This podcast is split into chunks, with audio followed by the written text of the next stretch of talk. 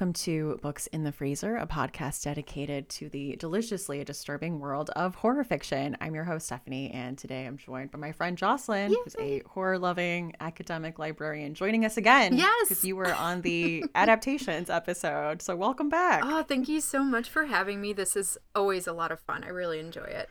Yeah, I'm very excited because I've been wanting to do this episode for a Mm. really long time. Mm-hmm. Yeah, I'm really pumped that this was one of the ones you suggested because as soon as you mentioned this topic, so many titles just flooded my brain. I was like, I can think of so many already that we need to talk about. It is. It's a very like niche genre, but at the same time, it's not. Like, Yeah. it's one of those things where you're like, no, wait, no, this does do. Yes. This does take place there. so it is fun. We'll have to like definitely get into that. Mm-hmm. So, what do you think is the appeal of workplace horror? Well, it's, I mean, it's pretty ubiquitous. Like most of us have to work, and most of us have had jobs that really sucked. Yeah. So, yeah, I think this is part of like when we were thinking about, oh, there's all these titles. Maybe we didn't realize it at first. And then once you start thinking of workplace horror, so many things pop into your head because work is such a large presence in our lives. We spend like the majority of our hours at work, I think, and um, it affects every part of our life. And of course, that's going to leak into our fiction and our horror fiction. It's just it's such a huge part of way we the way we live, and I think a lot of people. You know, have similar working experiences and both good and bad, and it's kind of a common language. We can talk to each other about work and what sucks about work and what's good about work. And um, you know once you kind of tip it over into this horror lens it's really easy to do because i mean i don't know anybody who would love to work more than anything else. I know peop some people are kind of like workaholics but that's not generally seen as a positive thing I would say maybe not anymore. I think we've had a very recent Mm. Yes. reckoning with our American relationship to work Oh, I and agree. Mm-hmm. productivity. And I think especially with this pandemic. But yeah, and I think especially, I mean, Jocelyn and I are speaking as Americans. yeah But there is so much of an identity Yes. with like what you do for work. When you meet someone, that's really one of the 1st things Mm-hmm. you ask. Yeah, and it's I mean, I think we're getting better at that. There has been a discussion about, you know, maybe don't do that. People feel very wrapped up in their self-identity with what they do, what their profession is or their lack of profession or how they feel about their profession. And it is kind of rude to just ask like, "Oh, so what do you do?" cuz, you know, maybe they don't want to talk about that right now. Um and I think that also that close connection with self-identity also creates this opportunity to make it horrific. I think so too. And I think this idea that you also have to put up in some cases with awful behavior or Mm-hmm. with being treated a certain way because you need this job for Yeah. X reason, you know, Mm-hmm. to pay your rent, for health insurance. There's so many things that are tied up to work where we just unfortunately put up with a lot of things. And like I said, there has been, I think, more of a cultural reckoning Yes. uh, with It's been so interesting. workplace conditions. Yes. it's been refreshing, honestly. It's been really nice to see people, Mm-hmm. um, in a way, kind of take their power back from that dynamic because it is really wrapped up in. In the United States, in particular, our relationship to capitalism. You know, like I'm Mm-hmm. sure we could talk about this for a really long time. It'd probably be a different podcast. But, you know, this country was really built on capitalism and it wouldn't exist in the same way that it does now without it. Um, I'm not saying I'm okay. Well, now I'm not saying I'm like very pro capitalism. I'm not actually. I'll be very candid. I'm not. And I think our discussion about this workplace horror topic will will really flesh that out. But um, we need, to be doing this activity to survive. And a lot of the ways that our country exists relies on all of us engaging in a work dynamic. Um, and it is a recipe for exploitation, as we could go back and look through our history and see uh, many instances of. And I think us personally, people listening to us right now, and both you and I could probably look back into our own personal work histories and identify some moments where we felt exploited. But we don't always feel like we have the agency to step back from that. And I do I have been enjoying seeing people actually do that during the pandemic. Actually look at their situation and say, you know what, there is another option for me. Not everyone is able to do that, um, but for the people who have been able to do that, it's kind it's been kind of empowering just watching it happen. It's been cool. Yeah. I know everyone has those like quit quitting uh, like with a flourish Yes, fantasies. yes. Like I've never done that, but I've been No. living vicariously through all these Yes. Very. text messages and tweets that I've seen. I'm mm, like, Yes. right on, good for you. I've never personally done that, No. but nope, it stays a fantasy for me. it's like that episode of The Office where they're talking about it, and Oscar's like, I, I would like to maybe someday, but no. yeah. Yeah. Oh man. I mean, I've quit jobs before, but never in such spectacular fashion. It's always been kind of pathetic, actually. I've been like, so sorry, um, but like, I just, uh, I have to go. Like, here's like five weeks' notice. like, hasn't been terrible, like a terribly impressive stand. Um, but it is satisfying. It's so satisfying to see those stories pop up right now. My last two were like, yeah, I think I'm just gonna do this maternity leave a little longer. In that, uh, I'm not not coming back. Exactly. Bye. exactly. yeah, this is this has turned into something more now. and I mean, I feel very lucky that I am basically working my dream job right now. I love my job. I love my coworkers. They're friends to me. We work really well together. My boss is incredible. She has our back in such great ways. Like I just appreciate my job so much now. And yet I still have days where I'm like, I can't believe that I have to leave my home, go to another place for eight hours, and do things that I am not really allowed to decide if I can do them or not do them. I have to do them. I can decide in what manner to a certain extent, but like my time is not my own. My decisions aren't fully my own. If I wake up and I'd want to um, go for a day hike, or if I want to learn how to cook a new difficult recipe, I can't do that because I am obligated to go to this other place. And sometimes when I really think about that, I'm like, I can't believe I have to do this for probably many decades to come. Like, you just don't have control over yourself. That's another part of it that feels kind of horrific, especially for those of us who like feel like we want more control or we have a we have a certain relationship with control um it it sometimes can be like wow i can't believe this is what we do you know our time is not our own It is. I mean, I very recently got like a work from home job Mm. where I'm like, wow, I can like do stuff and like still like get stuff done at my house. Mm-hmm. Yeah, it's nice. Being at work. If you're my boss, I do get my work done. Okay. well that's the I nice don't thing think my boss listens to No. this, but not yet but even yeah, like when I I had to go into the office downtown for training, and it was like 40 minute commute. yeah you oh know, like, man yeah Dealing with parking, paying for parking yeah. out of pocket. it's pretty bad way. downtown Not fun. pittsburgh parking. Not fun. bad. yeah yeah working from home has been Yeah. nice it, i get to do that a little bit now as well another blessing of the pandemic we had, didn't have many blessings Yeah. but yeah the work from home option has been lovely i have a hybrid situation and it offers more flexibility and that's really nice Mm-hmm. that does improve um, quality of life i think for a lot of people Yeah, I think especially people with kids. I mean, or honestly, just wanting to get stuff done. Mm-hmm. Yeah. like it's just nice to be able to like change a load of laundry, like, exactly in between tasks, or like just walk around my house. Yes. yes. Yeah, it makes a difference. It sound it almost sounds silly, but that stuff makes a huge difference. So have you had any like weird or creepy stories at work? Oh my god, yeah. well, I have been a librarian now for about seven years, but my mom is also a librarian, so I spend a lot of time in libraries. Libraries are creepy. I have had multiple weird instances in a library. I um here I also live here in Pittsburgh.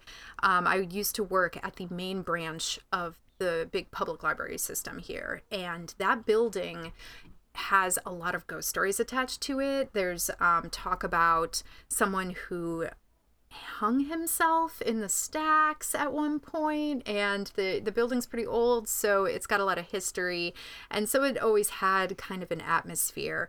But the weird the weirdest instances I've had are in small public libraries in tiny communities. Like those for some reason they just are always so strange. The buildings are always kind of falling apart. Um so there have been instances where i've been in like a basement. For instance one one particular story i was in a basement of public library in in this area and i was going through some materials and a filing cabinet drawer just shut And I was like, oh, absolutely not.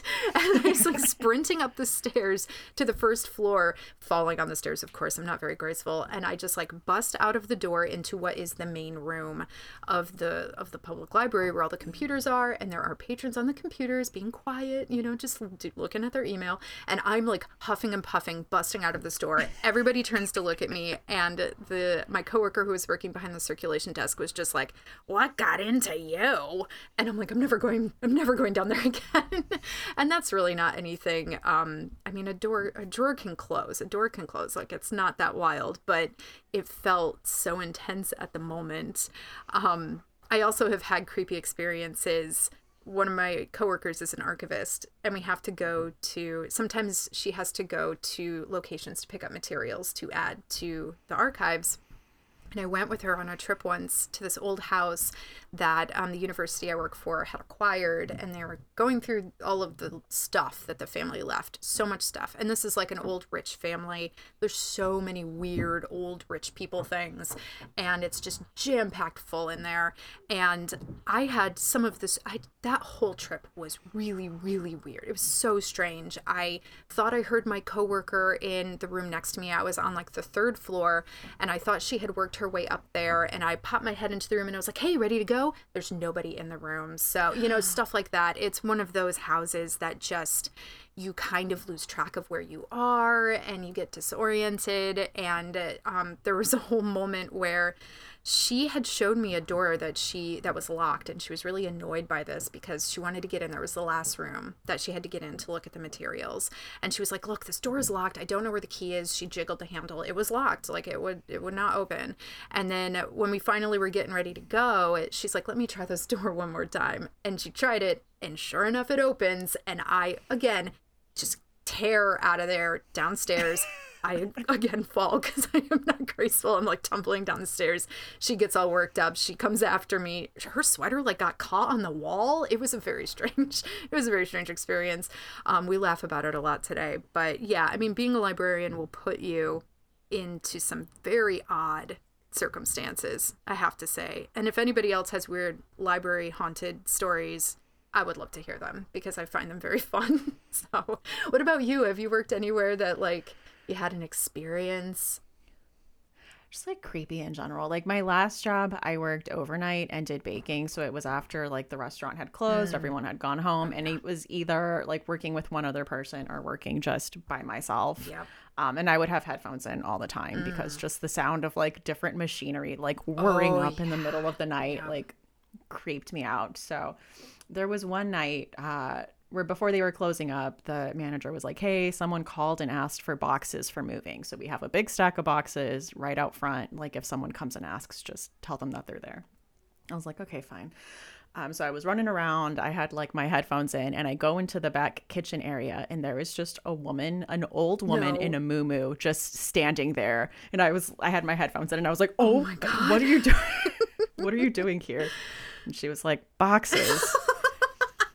and like those teenagers did not shut the back oh, door. Oh, didn't lock it. Oh, this lady no. just walked in here, and I was like, "Oh, they're out. They're out front, man. Oh my god, that not allowed to be here. No, yeah, please leave. wow, that's that's pretty terrifying. I would be very scared. But yeah, after that, I had to check the back door like every night, mm-hmm. double checking that this is locked. no one's just gonna walk in here in the middle of the night again. Oh, Thank you. Oh yeah, no, absolutely not. So that I mean that whole like setup in general, just being like by yourself in like an empty, yeah, empty place. And mm-hmm. I'm like, mm-hmm. and I would listen to like horror podcasts, like horror drama podcasts, where there's like the binaural you hear like oh, yeah. footsteps oh, behind oh, you and i would be like you are not doing yourself do to any myself? favors yeah that is you're yeah you're asking for it man I know I had to be like, well, I'm gonna listen to a, like the Gilmore Guys or something oh, something uplifting. after this. Yeah. That's not. My husband's my my um, father-in-law, my husband's dad, worked for a long time before he retired um, at a state institution um, for you know mentally ill folks, criminally criminally mentally ill. I'm not entirely sure what the appropriate terminology is now, but you know, people people who needed to be supervised 24/7 kind of deal. And he worked the overnight shift and he would routinely bring Stephen King books to entertain himself while he's working the desk. And he saw nothing wrong with this. He didn't think this was weird at all. Like, I can't believe you do that. He's like, What? They're good books. I'm like, yeah, but look where you are. Yeah. you gotta be in the right in the right space. That's mm-hmm. it's the same thing as like you know turning the lights off lighting some mm. candles just really mm. getting in the ambient That's right mood. he was just devoted to that lifestyle you know yeah it's like i need the right vibes yes these are the vibes yes so. oh, admire the commit the commitment oh man there's a lot of movies that fall into yes. this too a lot of really fun ones mm-hmm. oh like i think i love mayhem on Shudder. um it is a ton of fun it's like Steven Yeun and what is her name? Oh, this is was this one of the ones quick plug, I guess, for your Patreon. Was this one that we watched as yes. a Patreon I was gonna ask. Watch? I'm like, you were on that. Yeah. On that oh, that is watch. a really fun movie. Samara Weaving. Why did I not remember her name? Oh, she's great. She's kind of becoming like a, a, scream queen herself. Yes. Yeah, I, I like yeah. that. I loved her in this. Uh, so basically, this takes place in, uh, is it like a law office? or something. But Steven Yeun gets fired at the beginning, mm-hmm. and it's mm-hmm. because of something a higher up did. And yeah. she's like pinning it on him. Um, and then Samara Weaving's character got turned down for a loan, so I guess it wasn't a yeah, law some office, kind of that I'm saying that out loud. institution. yeah. yeah. Um, and, but then the building gets quarantined. They get shut down because they got infected with a rage virus. Oh, yeah and we're told at the beginning of the movie that the legal precedent is like whatever you do while under the rage virus, you can't be prosecuted for. so it becomes this like total bloodbath, and steven yeun is like ready to get revenge. Oh yeah, uh, yeah, take advantage on the people that. Yeah, it is such a fun movie. Yeah, it is. A, it's a lot of fun, especially if you like kind of um, horror action comedy you know it's it's weird to say it's a little uplifting but it is because it kind of plays into those workplace fantasies or just like late stage capitalism fantasies of you know you we get we get taken advantage of or we get the short end of the stick or it's just very difficult to navigate um, things in our current life situation when things go wrong. And so it's kind of nice to see them take control over that and get revenge. It feels very cathartic yeah. And I mean, it's over big things, obviously, mm-hmm. like having a big mistake pinned on you, Ugh. but even like, why did you use my mug in the break room? Yes. That is my mug. we're all just bubbling over. At any given point, we're going to snap. that also, have you watched Last Shift? I don't think I have actually. Oh, that's a creepy one. It's a uh, a police officer. It's like her first night, mm. and she just has to guard this uh, old police station that's about to be demolished but she just like is the night security person just oh, like man. making sure no one comes in and stuff happens. I'm gonna put that on it my was... list. That sounds really fun. Very creepy. Oh perfect. Alien. Mm, yes and i one of my book suggestions aligns quite nicely with aliens so yes, it does. if folks are alien fans I got something for you. Session nine about the asbestos uh, removal crew. what a horrible job. The, the uh, abandoned. Uh, what, what is it? A mental institution? Like what would what is the institution of some kind for that? Oh, I'm sure. What is the terminology for that? It has changed. That's yeah. I was struggling thinking of my yeah. father-in-law's old workplace because they they they change it. They try to make things sound better than they are or worse than they are. I don't know, but yes, I I know what you're talking Essentially, about. you guys know what I mean. Yeah. So yeah, it's a old abandoned building. Um, and it's this crew that's there cleaning up some asbestos and already very cheery. It's a good like psychological horror movie. Oh, that's nice. I haven't seen it, so I'll have to add that to my list too. The autopsy of Jane Doe, like the two father son morticians. That's a really interesting setup. I mean, mortician as a profession is just you know asking for some horror to be injected into it. Um, although i do actually have spoken to folks who are morticians or you know who own um, funeral homes and they're like oh please it's nothing like that. You know it's not it's not scary it's not as spooky as you expect but it does allow for the the mind to wander. So it's always a fun thing to see it used, especially in in the autopsy of Jane Doe. That is a it's a really creative movie. I don't know. I just I know it probably becomes so mundane. Yeah, yeah. But I just the idea of just like a dead body, I would just be like waiting for it to twitch. I, would just be waiting for it. Like I would look away and like look. I know, like I'm gonna get you. I'm gonna get you. I'm gonna see it. Don't move. yeah, definitely. I don't know how I would how I would handle it. It's not obviously it's not for me. I'm not. I don't. I don't do. I'm not in that line of work. So No. I find it fascinating, but I cried so much during Six Feet Under. I'm like, mm, emotionally, I don't think I could handle this. I think I would just be, I would feel too much, and you have to just be able to separate that yeah, it has to just be when a you're in that line of work. Yeah. No. Oh, that show's incredible. Plug for Six Feet Under. Yeah. You know, Watch it on HBO. how old is like 15 year old show? I have no idea how old it is. Yeah, it's a It great is very show. old. Like it was old when I watched Yeah. it. Like, I was like, I never got around to this. So Yeah, but it's I'll it's watch it. wonderful. if you guys haven't seen Satanic Panic, uh, the movie that was written by Grady Hendrix, very much recommend. Yeah. Uh, that is about a pizza delivery girl who gets sent to this house and she ends up uh, coming on a, I guess would it be like a coven I suppose some kind? Yeah.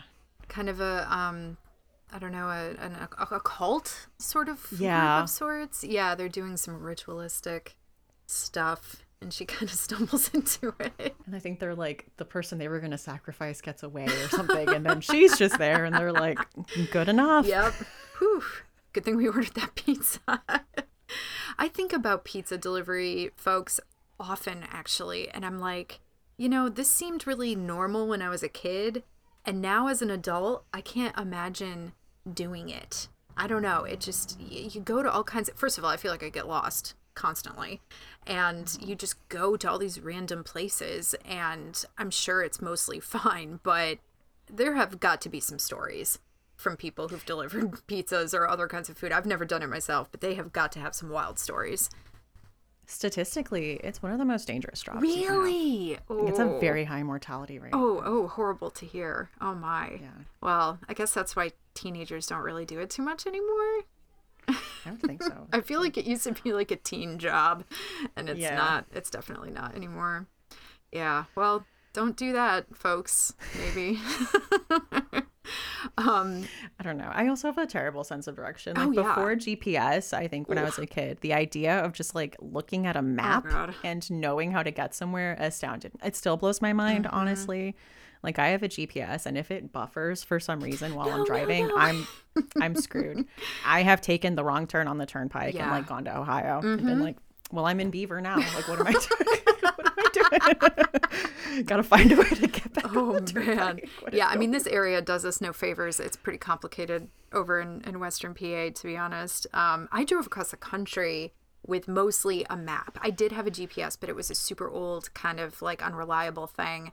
And uh, that actually wasn't as hard as you'd expect because the highway system is pretty connected. So we were on that for most of the time. But I was going to LA for internships and I did get lost on the Warner lots, the Warner Brothers lot. I that was like where I was I was living in that area and I somehow got onto the lot in the middle of the night and I couldn't I couldn't figure out how to get out. so I was like trapped. Um it was not that as it might sound like that was kind of cool or exciting. It wasn't. I was exhausted and panicked. Um I did finally find where I needed to go, but the GPS wasn't helping me. um, Yeah, I'm sure not in like a small space like that. It's not like turn left and 10 feet. Right, exactly. To a dead end. Great, thanks. Yeah. Yeah. No, it, it was it was really complicated and weird. Um, but yeah, there are tons of um fun like workplace based horror movies like Bad did you see Bad Hair? I think it's on Hulu. I haven't. no, but Oh, I've, yeah. I know what you're talking it's about. It's Very fun. Seen it. It's very fun, and um, that one, you know, is about this woman who she works at, I believe it's a TV station, kind of like an MTV sort of vibe. I think it's supposed to take place in the 90s. And um, they are either acquired or they get a new executive producer who wants to make a bunch of changes. And part of the changes are that they want so it's a it's a black TV program. It's like black music, black culture, that kind of thing. And um, one of the changes is that the executive producer kind of wants it to be less black, even though she herself is black. And part of that is changing of the hair for the folks who are like the VJs. For those of you who remember the VJs from MTV, um, yeah. she she wants everybody to basically straighten their hair and have more, you know, like quote good hair, and um, it it is very interesting because the main character acquires this serum that is like a miracle worker for this for her hair but then her hair kind of takes on a life of its own. Um, it's a lot of fun. It's a lot of fun and i highly recommend it. I had a really good time watching that. I think it's still on hulu. That's where i watched it a while ago. Um, but i'm not 100% sure of that um, and then also like the thing would be workplace horror too, right? Like they're up there doing a yeah. job and um, kind of stuck in place, and you you know they didn't necessarily get to pick who they were they were up there with. They're all coworkers, and they get thrown into this wild situation.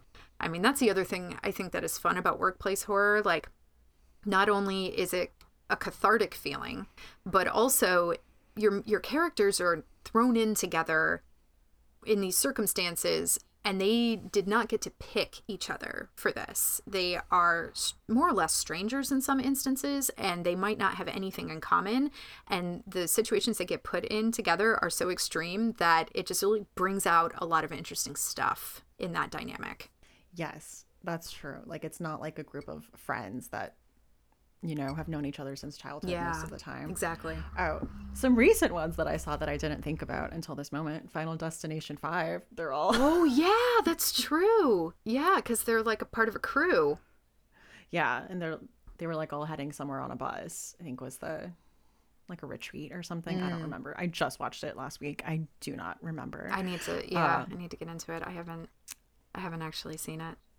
It looks fun so, though. I think they're all on Netflix right now. Oh, good. Netflix Ooh. has some good horror right now. Awesome. I'll I, was looking thing. through the other day. I'm like, okay, you're very hit or miss.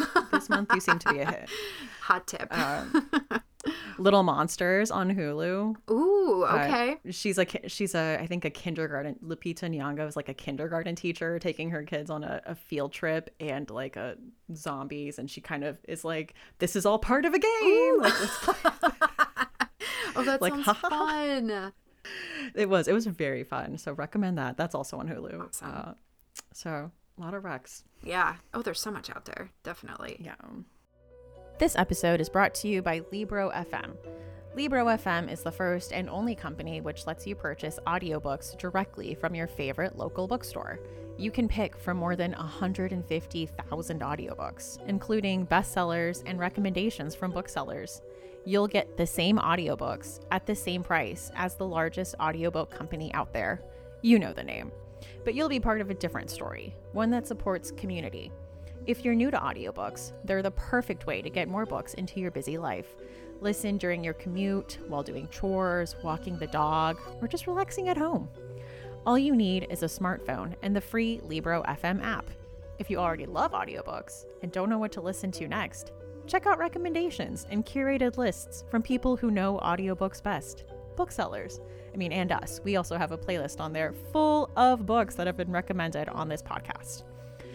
Books in the Freezer special offer you get two audiobooks for the price of one, just $14.99, with your first month of membership using code FreezerBook. This offer is valid for new members in Canada and the United States. Thank you, Libro FM, for supporting the show.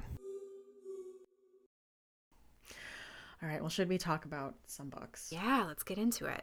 So my first pick is The Night Stockers by Kristopher Triana and Ryan Harding.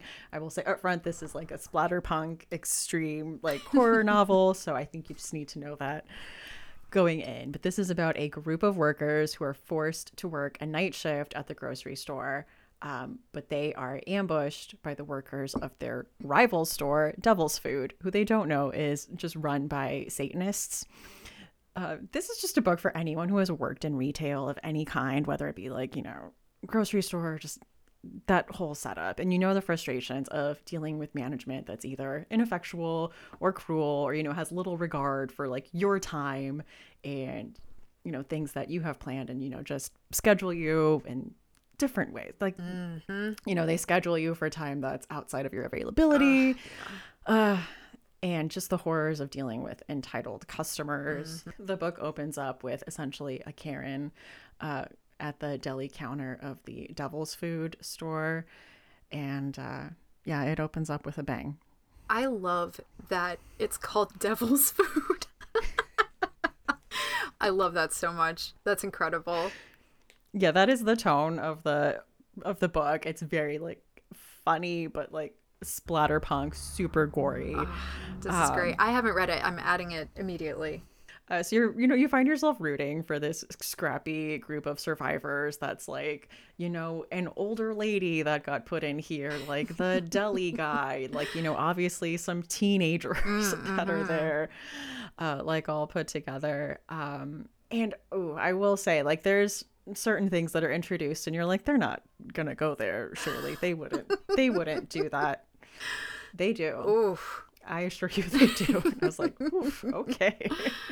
Oh, I love it. Um, so I will say not for everyone. It is like very reminiscent of like those B horror movies. Mm. So I'm just saying a lot of boobs, a lot of blood. Oh, you get my meaning. So yeah, send me up into it for sure. so I will say Freezer, you know, I would not pick this for a book club at your library. Like it's extremely gory. Uh, but it goes with the genre and yeah, like I found it surprising and I thought it was it was fun. And you you really do get connected to these characters and you know the different reasons why they're working there and how like, you know, all these people are being taken advantage of by like upper management that like doesn't care and only cares about numbers. Um, and yeah, the the Satanist stuff with the devil's food is so over the top and ridiculous, in a funny way. I really everything so sounds so good about this. This sounds very much like my vibe. I'm very excited to pick this up. So that is The Night Stockers by Kristopher Triana and Ryan Harding. And I feel like that's my favorite one already of this entire this entire episode. All right, well, we have more though. Um, yeah. my first pick is uh, "Screams from the Void" by Anne Tibbetts, which came out in 2021 from Flame Tree, and this is it's a space sci-fi horror and then some. It's got a lot of stuff going on. Um, it's really fast-paced, gory, full of tension we follow Reyna, a mechanics ensign on a research mission from the United Space Corps, as it is called at this point, and she's a brilliant mechanic, but she's stuck dealing with both an abusive work environment and the horrors of intimate partner abuse, all while being trapped on this spacecraft. There are major trigger warnings for intimate partner abuse for this book, just FYI. Um, so this is what Reyna's dealing with, and then two months before they get to go home to Earth, of course, something starts brutally massacring the crew. They can't really figure out where this thing came from or how it got on the ship, but it is really vicious and seemingly unkillable. Reyna finds herself as one of a few survivors trying to escape whatever this thing is that's hunting them while being completely trapped on this ship. They can't figure out a way off and the small group who are her coworkers um, that she's stuck with has both the people who have hurt her the most and the people who have lifted her up the most included in it. So it's a really interesting and potentially dangerous dynamic for her. And for most of the book, you actually don't know who poses the biggest threat. Is it the violent stowaway or her violent coworkers? Um, yeah, she's battling both. And Reyna has to find confidence in herself and her skills in order to try to survive all of that, plus space. You know, like they're in space. space is dangerous. yeah. Um, but she is, like I said, a brilliant mechanic, and that kind of, you know, comes through in a lot of instances. Like I said, it's really fast paced and action packed, and it's pretty brutal. It has a non-linear narrative structure, which I think works really well here. Um, you get to learn a lot about Reyna this way, jumping back and forth from the past when she started this job to the present, um, kind of seeing how the different relationships between her and her coworkers develops and you get to see her grow which is really satisfying and i, I really like the character of Reyna a lot Um, so, like I said, it's a space sci fi horror, but it's also a creature feature. It's a thriller Oh, and okay. it's a survival horror. So, it's a lot of stuff all wrapped up into one. And um, I would recommend this for, like I said before, uh, fans of Alien and also Cube. If folks like Cube, yeah, it has some Cube vibes, and also maybe even The Expanse. Um, I Okay. yeah, I'm and I'm speaking of the show. I haven't read the books yet, uh, but if you like the show The Expanse, there's a lot of similarities I think um, present here in this book. I would put this in the freezer. I think um, it it's really gory. It's pretty brutal and violent, um, and yeah, it's disturbing. So yeah, I would I would probably put it in the freezer. Um, and that is "Screams from the Void" by Anne Tibbetts. So when you first read this and talked about it online, I had added it to my to read list because it sounded amazing. But now I think it's going right into my cart. Like I think it's getting pushed up to a book I need to own. Oh yeah, this minute. yeah, it's a good one. I really enjoyed it. So my next pick is Severance by Ling Ma. I will say this is not a horror book per se before people come for me. Okay. well, you know. It is not. It is dealing with horror elements. We are dealing with kind of a post-apocalyptic slash zombie adjacent setting. But this is about Candace, who is a millennial in New York City working for a Bible manufacturing department of a company. Um, and then Shen fever hits, and she decides to just self sequester at work um, as the fever takes hold of the city. And she's one of the last few survivors. Throughout the day, she kind of goes out and takes pictures of like abandoned New York City and posts it on her blog uh, called NY Ghost. And which is crazy because this book came out but way before the pandemic. So the idea, I think we would not be able to wrap our minds around the idea of like quiet New York City or abandoned New York City. But um, my sister in law is a travel nurse, and she was sent up to New York City during COVID, uh, you know, to help at a hospital, and she would send me pictures of just like Times Square empty. Oh yeah. It's wild. It was so eerie. Oh. My sister lives in Brooklyn, and Mm-hmm. yeah, she she was like, "It is, it is a ghost town. It is so strange right now." A few months later, Candace finds herself as part of a group of survivors. We're kind of going back and forth in time with the chapters. Um, but so in the present timeline, she's part of this group, and they're led by a man named Bob, who is an IT guy, but he's leading them to the facility where he says they will have everything they need. But Candace is kind of growing weary of Bob and his control over the group, and it's just like a weird, awkward situation. I thought this had a lot of interesting stuff to say about millennials and their relationship to work, and I think mm-hmm. specifically hustle culture Yes, definitely. and our relationship to hobbies and rituals. So, like Shen fever in this book, when it hits, the zombie state that people take is that they're stuck in a short loop of whatever they were doing when they got infected. So you go to a house and it's just someone like putting dishes away, like and just stuck doing that until their like fingers bleed and they just like Yeah. stop breathing and die. Like you're just kind of in this short loop, uh, which was a very interesting Yeah. take on this, which I thought was fun. Um, and it's about you know I think our relationship to rituals and nostalgia and more. And I mean there was so many layers to this mm-hmm, book. Like mm-hmm. she's a first generation Chinese immigrant, but you know she came over as a kid and she grew up here. So like her relationship to like American culture versus like her parents' relationship to American culture, and I think and you know in like how titles have so- several different meanings according to the plot. It's like a severance to your culture and what that means and severance to like all kinds of stuff. And of course severance in the like workplace like Yeah. receiving a severance. It's just like it was a very good book. So as i mentioned before not horror room temperature but i thought a very interesting take on zombie apocalyptic stories.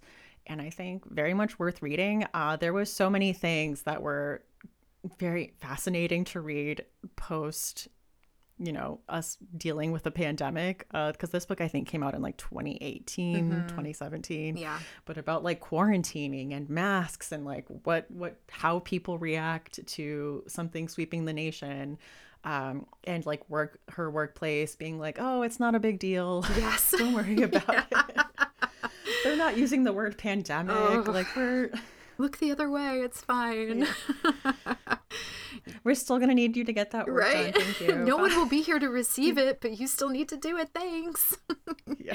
Yeah, I read this book during lockdown. I oh wow, yeah, how was that? It was really weird. It was very eerie. So many parallels.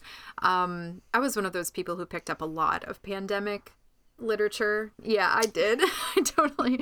I picked up. That's when I started reading The Stand, uh, which you know, full transparency here, I still haven't finished. I'm exactly two years into reading The Stand. I'll, I'll get there. I'll get there. But um, reading Severance was it was because it's not it's not necessarily horror and there like you said there's just so many layers and um, so much commentary about millennial culture and our relationship to work and hobbies and rituals like you said i thought that was that was a really interesting um, take that it made me think a lot differently about what was going on it was actually pretty comforting to read it during lockdown um, and I, I enjoyed that experience and it is it turns out that was like a pretty unique thing to read this book while I was engaging, while we were all engaging in something very similar to what was happening in it. Uh, and yeah, I really like Severance a lot too. I think it's really beautiful. Also, yeah, never follow a man named Bob to something called the facility. Like, just maybe don't do that, you know? I don't know. I think maybe in like a post pandemic world, you just don't have a lot of. Uh, oh, that's true. Choices. I think you gotta just find yeah. a scrappy group of survivors that really fits your vibe. Yes, yes, and honestly, most places people are going are probably going to be called the facility, so maybe you don't have a lot of choice in that either. All right, my next pick is also for all the retail workers out there. It's Chopping Spree by Angela Sylvaine, which came out in 2021 from Unnerving, and it's part of the Rewind or Die novella series. So, if folks aren't familiar with Rewind or Die, it's this really fun series that's kind of in tribute to campy 80s horror, and everything's over the top and everything's just a really good time. And Chopping Spree is definitely in that category. It's really fast paced and it's full of bloody, campy horror fun. Um, we follow Penny as her cool new job at the local mall turns into a deadly situation. Um, what starts off as a fun night working late with her coworkers quickly turns into a suspenseful cat and mouse hunt when Penny and her friends discover another mall employee dead and a madman running around with a wolf mask. Penny, who is normal, uh, is totally prepared to help lead all of her friends to safety, but she quickly learns that maybe they don't want to run away. Maybe they have their own plans in this situation. Um, Chopping Spree has a very fun twist, and it, it gives the plot a lot of depth. Sylvaine writes really well in this short form, I think, and she gives her characters a lot of detail in just only a few pages, and I think that's that's a true skill to be able to do that. And this novella is absolutely perfect for picking up on a cozy Friday night. It's truly the literary equivalent of like a campy 80s slasher. And actually, the name reminds me of one of my all time favorites, uh, Chopping Mall. If anyone yes. has seen yes, that's absolute classic. Thank you. Have a nice day. yeah. I love that one. If if folks haven't seen that, it's we really could have fun. mentioned that too. That's I guess true. yeah, those are mall employees. Mm-hmm. Yeah, yeah. I think it's like a bunch of mall employees and their friends get stuck in a mall. Well, they don't. They stay in a mall late and things go wrong. I'm not giving it away. You guys got to go watch it. it's really fun. Um, and you know, if you have ever worked in a mall before, which I spent many years in the trenches of malls, uh, you will really enjoy the nostalgia and and just kind of like I don't know. Again, being redeemed. You know we all kind of felt like we were we were sacrifices on the altar of capitalism in a way when you work in a mall. So this kind of is a very cathartic experience reading chopping spree. Um, i would say it's probably good for fans of like fear street uh, 1994 and yeah. any kind of like campy 80s slasher. Um, and this one really does tie back like to that idea of workplace horror as a critique of capitalism and i really like it here in this in this book. Um, it does have some gore and violence and suspense uh, but it's not it's not super intense. I would say it's maybe fridge maybe maybe just put in the fridge kind of deal. It's cooling down. It's a room temperature on a winter's day sort of deal. Um, but yeah that's chopping spree by angela sylvaine Ooh, I love that. I'm still making. There's so many Rewind or Dies. I'm still kind of Yeah. making my way through them, but mm-hmm. that is getting pushed up the list. That sounds so fun. Yeah. I love the cover, Yes, it's a really fun cover. but I think yeah, you're spot on with like the Fear Street 1994. Mm-hmm. All right, my last pick is a play. It is Pontypool by Tony Burgess. Uh, which is why I didn't mention the movie up top because I was going to be talking about it here. it is essentially like the screenplay for the movie. This is available on Hoopla too, if anyone wants to read it. I think as well as the novel the Pontypool Changes Everything. So this is about a shock jock radio host in the town of Pontypool who's having just a normal day with his two other hosts when an outside correspondent starts relaying strange occurrences happening. Um, there is a bit of an epidemic and the radio medium seems to be making things worse is all I'm gonna say. And I thought this worked very well as a play, and I mean as a movie because it is like a one room. Like these people don't know what is going on outside. They only have, you know, this information being fed to them, and things keep getting increasingly more and more tense. So, another fascinating concept in addition to the zombie genre. And I think Uh, saying a lot of important things with influential talk radio and mm, podcasts mm. coming out and i you know the mm-hmm. responsibility that comes with having influence yes. and a large audience mm-hmm. um I will say someone on Goodreads said this is great for fans of Welcome to Night Vale, and I, I would agree. Oh, yeah, I could see that. Looking for something, yeah, Definitely. similar to that. So I would recommend this. This was a lot of fun and just like fascinating the way that it turned and when it's kind of revealed like what is going on, it's really really interesting. So that is Pontypool by Tony Burgess. I guess I would say this is room temperature, but it is tense and well written and a quick read. I mean, it's a play. so it's like 100 pages and it's all dialogue. So uh yeah, that is Pontypool by Tony Burgess. I have not seen the movie or read the play, so I will have to get into both of those because that sounds really interesting. Yeah. Also, someone said I didn't notice it, but um, I think it takes place on Valentine's Day, so it is like a February movie. Perfect. Yeah, there we go. That's that's perfect. That's what I'll do. That's what I'll force my husband to do on Valentine's Day. Oh, he'll be so excited. I bet he'll like it. I'm I'm being ungenerous, but um cool. All right. Well, I actually have I have two more Go for it. Awesome. All right. So my next one, this one is like extremely difficult to talk about. Um, it's The Tenth Girl by Sara Faring. Came out in 2019 from Imprint. This book has one of the largest twists I have ever read. Actually, the largest twist. I never would have seen this twist coming. And if anybody claims that they did see this twist coming, I don't. I not for one second do I believe you. Um, so it's going to be a little difficult for me to talk about but it is um, it's gothic and atmospheric and it is set in patagonia and apparently it incorporates patagonian myth but i can't speak to whether it's that's done if that's executed well or not. I'm not familiar with patagonian myth. Um, but we follow mavi who is running away from something. She's seems to be fleeing from political violence in Buenos Aires, and she lies about pretty much everything about herself. So she can get a job as a teacher at an isolated finishing school for well off girls in Patagonia. This school is allegedly extraordinarily haunted, as of course all boarding school schools for well-off girls are. They must be haunted. Um, and things start to get weird for mavi almost immediately and there are clearly secrets everywhere when one of Mavi's students goes missing, Mavi decides to start investigating and she in- uncovers what she initially thinks is proof of a terrifying haunting. But then she keeps investigating and things keep escalating in weirdness. And then it just, and then I have to stop talking about it because I can't say anything else. Um, so here's the thing if you go to the Goodreads page for The 10th Girl, you'll see it doesn't have a great rating. And I suspect that that might be because of the twist. It it really is kind of out of left field. And um, you know, if I, I would say don't let that discourage you from reading it. The twist did make me mad, I, I will say, but I had such a great time just engaging with it, just reading it and experiencing it. It really blew my mind. I was like, this is unbelievable that Sara Faring would decide to go in this direction, that it that this story even does this.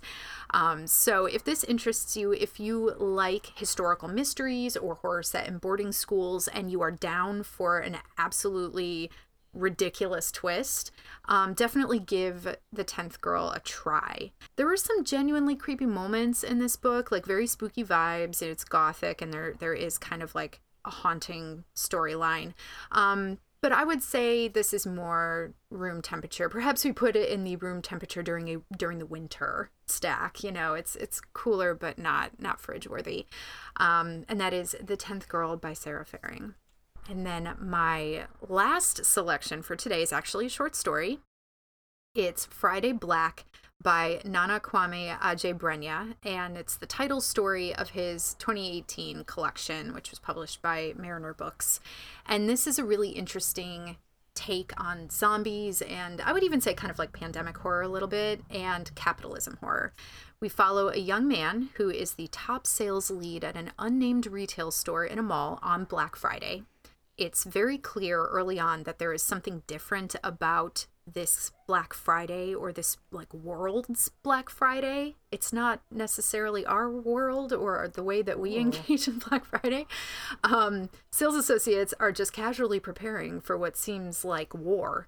And there's even like a designated section in the store f- to pile bodies. They're like, that's oh the body God. spot. Or like they've got brooms where they're like sweeping bodies over.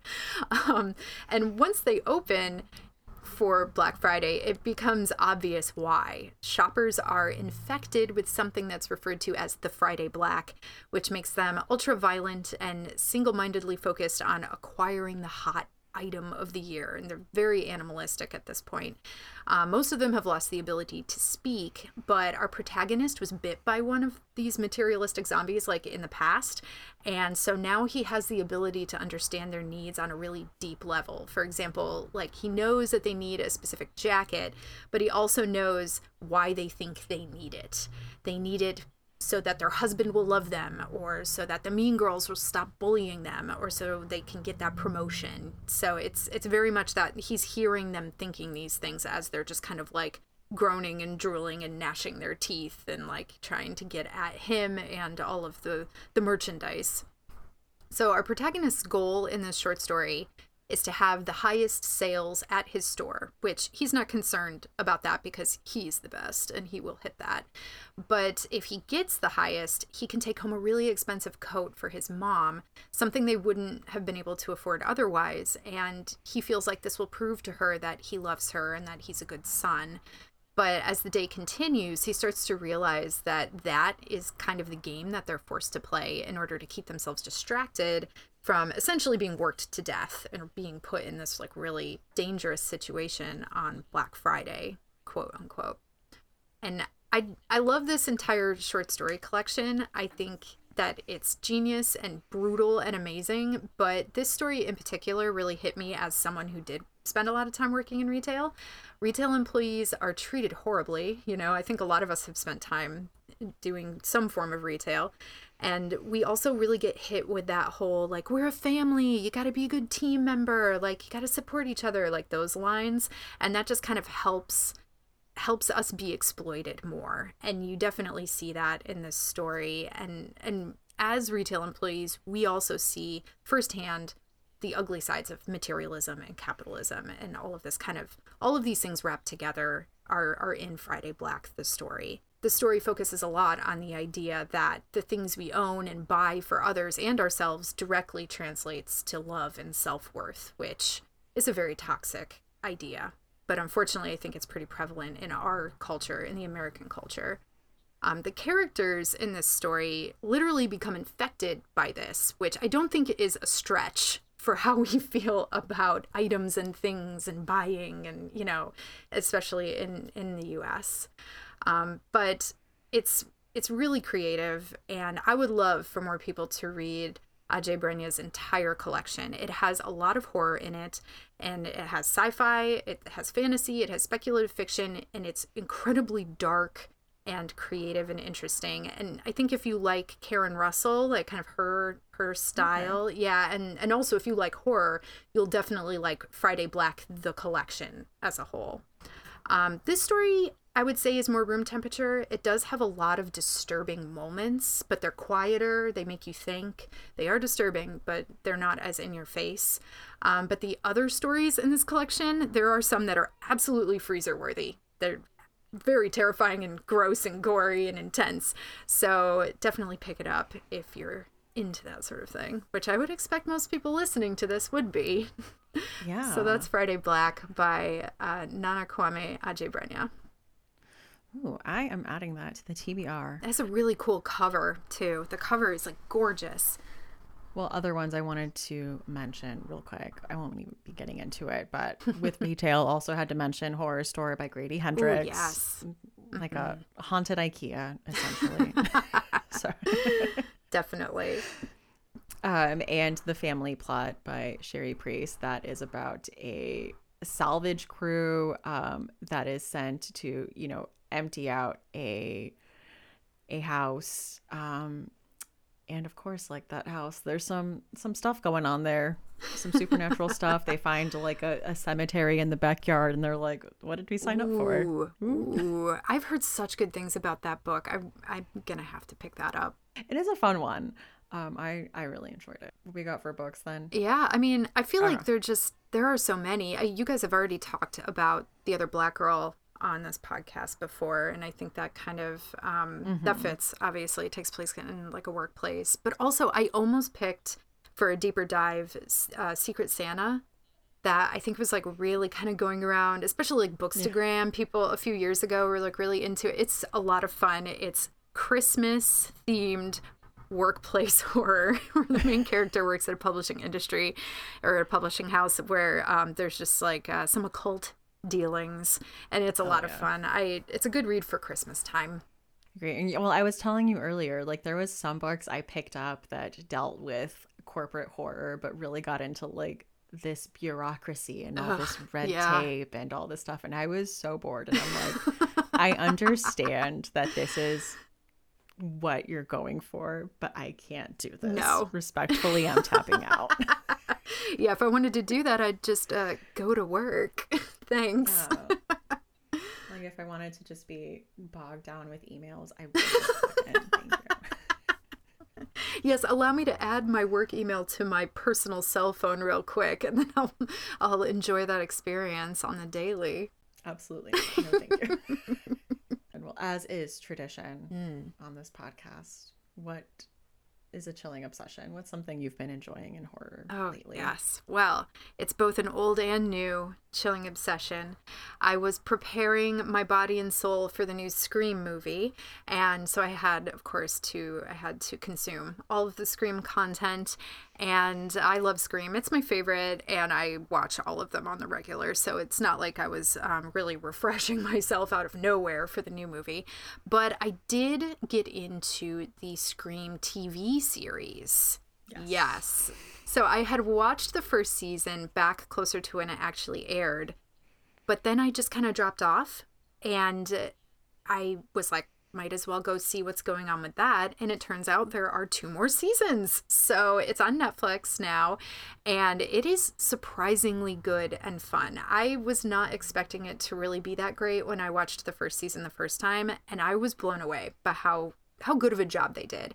It's a lot of fun. It's a, you know, it's Scream, but not. They definitely take some liberties. And um, there are three seasons. They're short, though. They're not a huge time commitment. And so I am currently rewatching the first season and getting excited to jump into two and three. So, yes, that is my chilling obsession is just completely absorbing myself in Scream content and specifically the Scream TV series, which I think originally aired on MTV. Yeah, I was gonna say, I'm like, I was in the same headspace where I'm like, my expectations for this are very low. You know, this is like an MTV production, which, like, fine, like, I, it has its place. Yes. But I just said I was a big 16 and pregnant Oh, yeah. Oh, yeah. obsessive. um, but yeah, I was. I remember being very impressed, and like some of the kills are gory. Oh, yeah. I'm like, okay, Mm-hmm. all right, you're bringing your your A game. Respect. Oh yeah, they they don't mess around at all. There are moments like one thing that really bothers me is uh, when people run around pools or if people are wet and are fleeing. Like there's just I don't know how to describe it, but like I keep thinking about people slipping and breaking a bone, and that for some reason grosses me out more than like being stabbed a thousand times.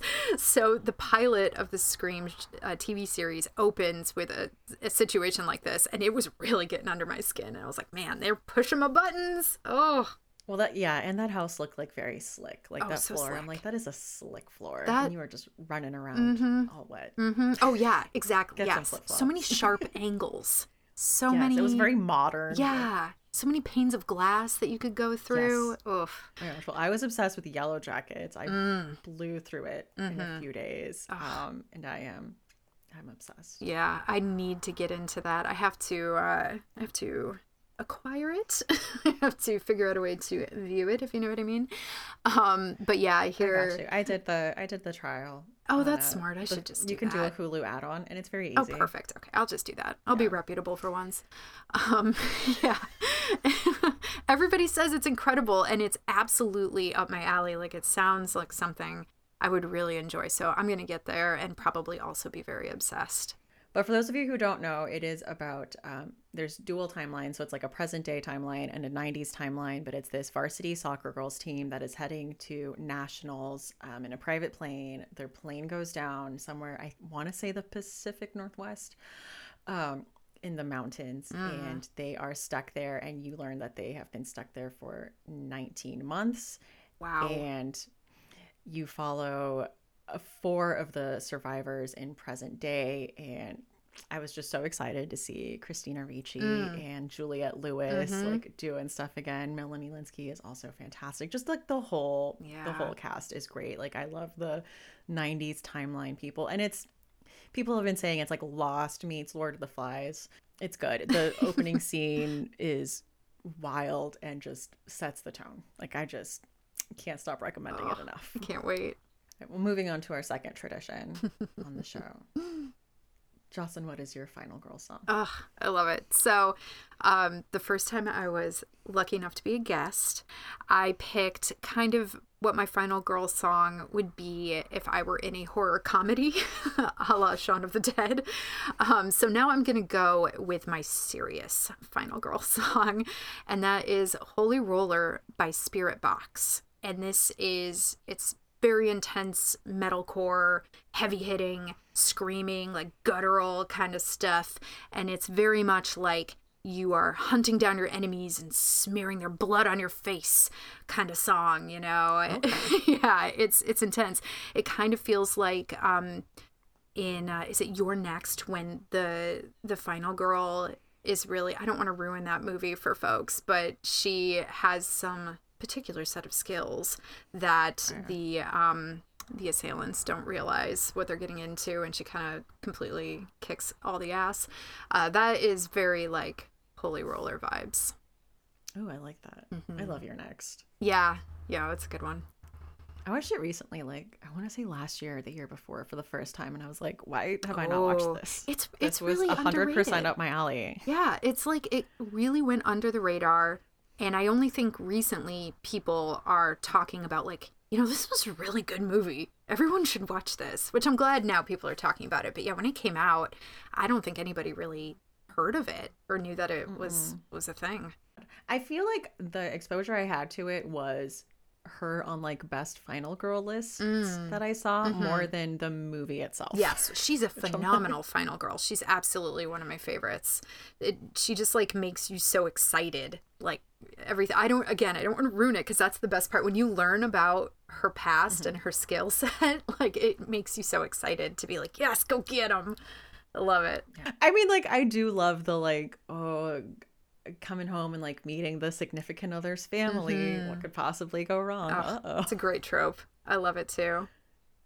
I feel like it would pair good with Ready or Not. Like also like yes. marrying into this family and like uh oh. Yes. Oh, I love Ready or Not. Thank you so much for coming on and talking to me about job horror, workplace horror. Yeah, thank you for inviting me again. This is always a ton of fun. Um, and yeah, this was a fun topic. It was easy to do. There was so much just flooding into my brain that we could talk about.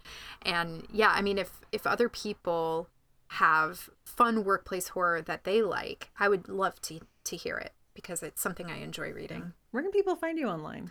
Um, well, I am a bit on a bit of a social media break, but I will be coming back. No, f- don't fear, everyone. I'll be returning. um, I'm not really that active anyway, but I am at Forgotten Corners on Instagram, and I'm also at Forgotten Corners on Twitter. But just take all the vowels out. So just leave the consonants. Forgotten in. Corners. Yeah, I hate vowels. um, yeah. So yep, Forgotten Corners on Instagram and Twitter. Yeah, thanks. Books in the Freezer is a bi weekly podcast. We post episodes every other Tuesday. You can find us on Twitter at Books Freezer Pod, on Instagram at Books in the Freezer, Facebook at facebook.com slash Books in the Freezer, on TikTok at Books in the Freezer, or you can send us an email at Books in the Freezer at gmail.com.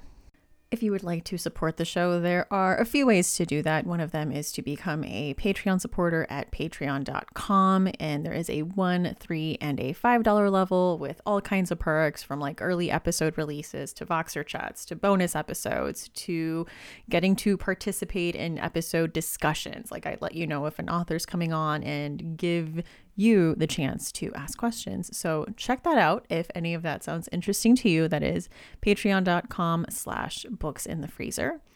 We also have an Amazon link that is in the show notes. It essentially just takes you to Amazon. You do your normal shopping you would normally do, and a small percentage of that goes to help the podcast. If you would like to support the show without spending any money, that is totally possible. One of the ways to do that is to leave a review on something like Apple Podcasts or Spotify, or to just share on social media and talk about the show, post it on your stories. Anything like that really helps. Uh, and just a big thank you to all of you who have taken the time to do that. I very much appreciate it. I'm Stephanie. You can find me on Twitter at lady underscore Gagnon. That's L A D Y underscore G A G N O N. And I'm on Instagram at That's What She Read, and that is That's with two A's. So thank you so much. It is officially time to clock out. Thank you for listening, and see you next time on Books in the Freezer.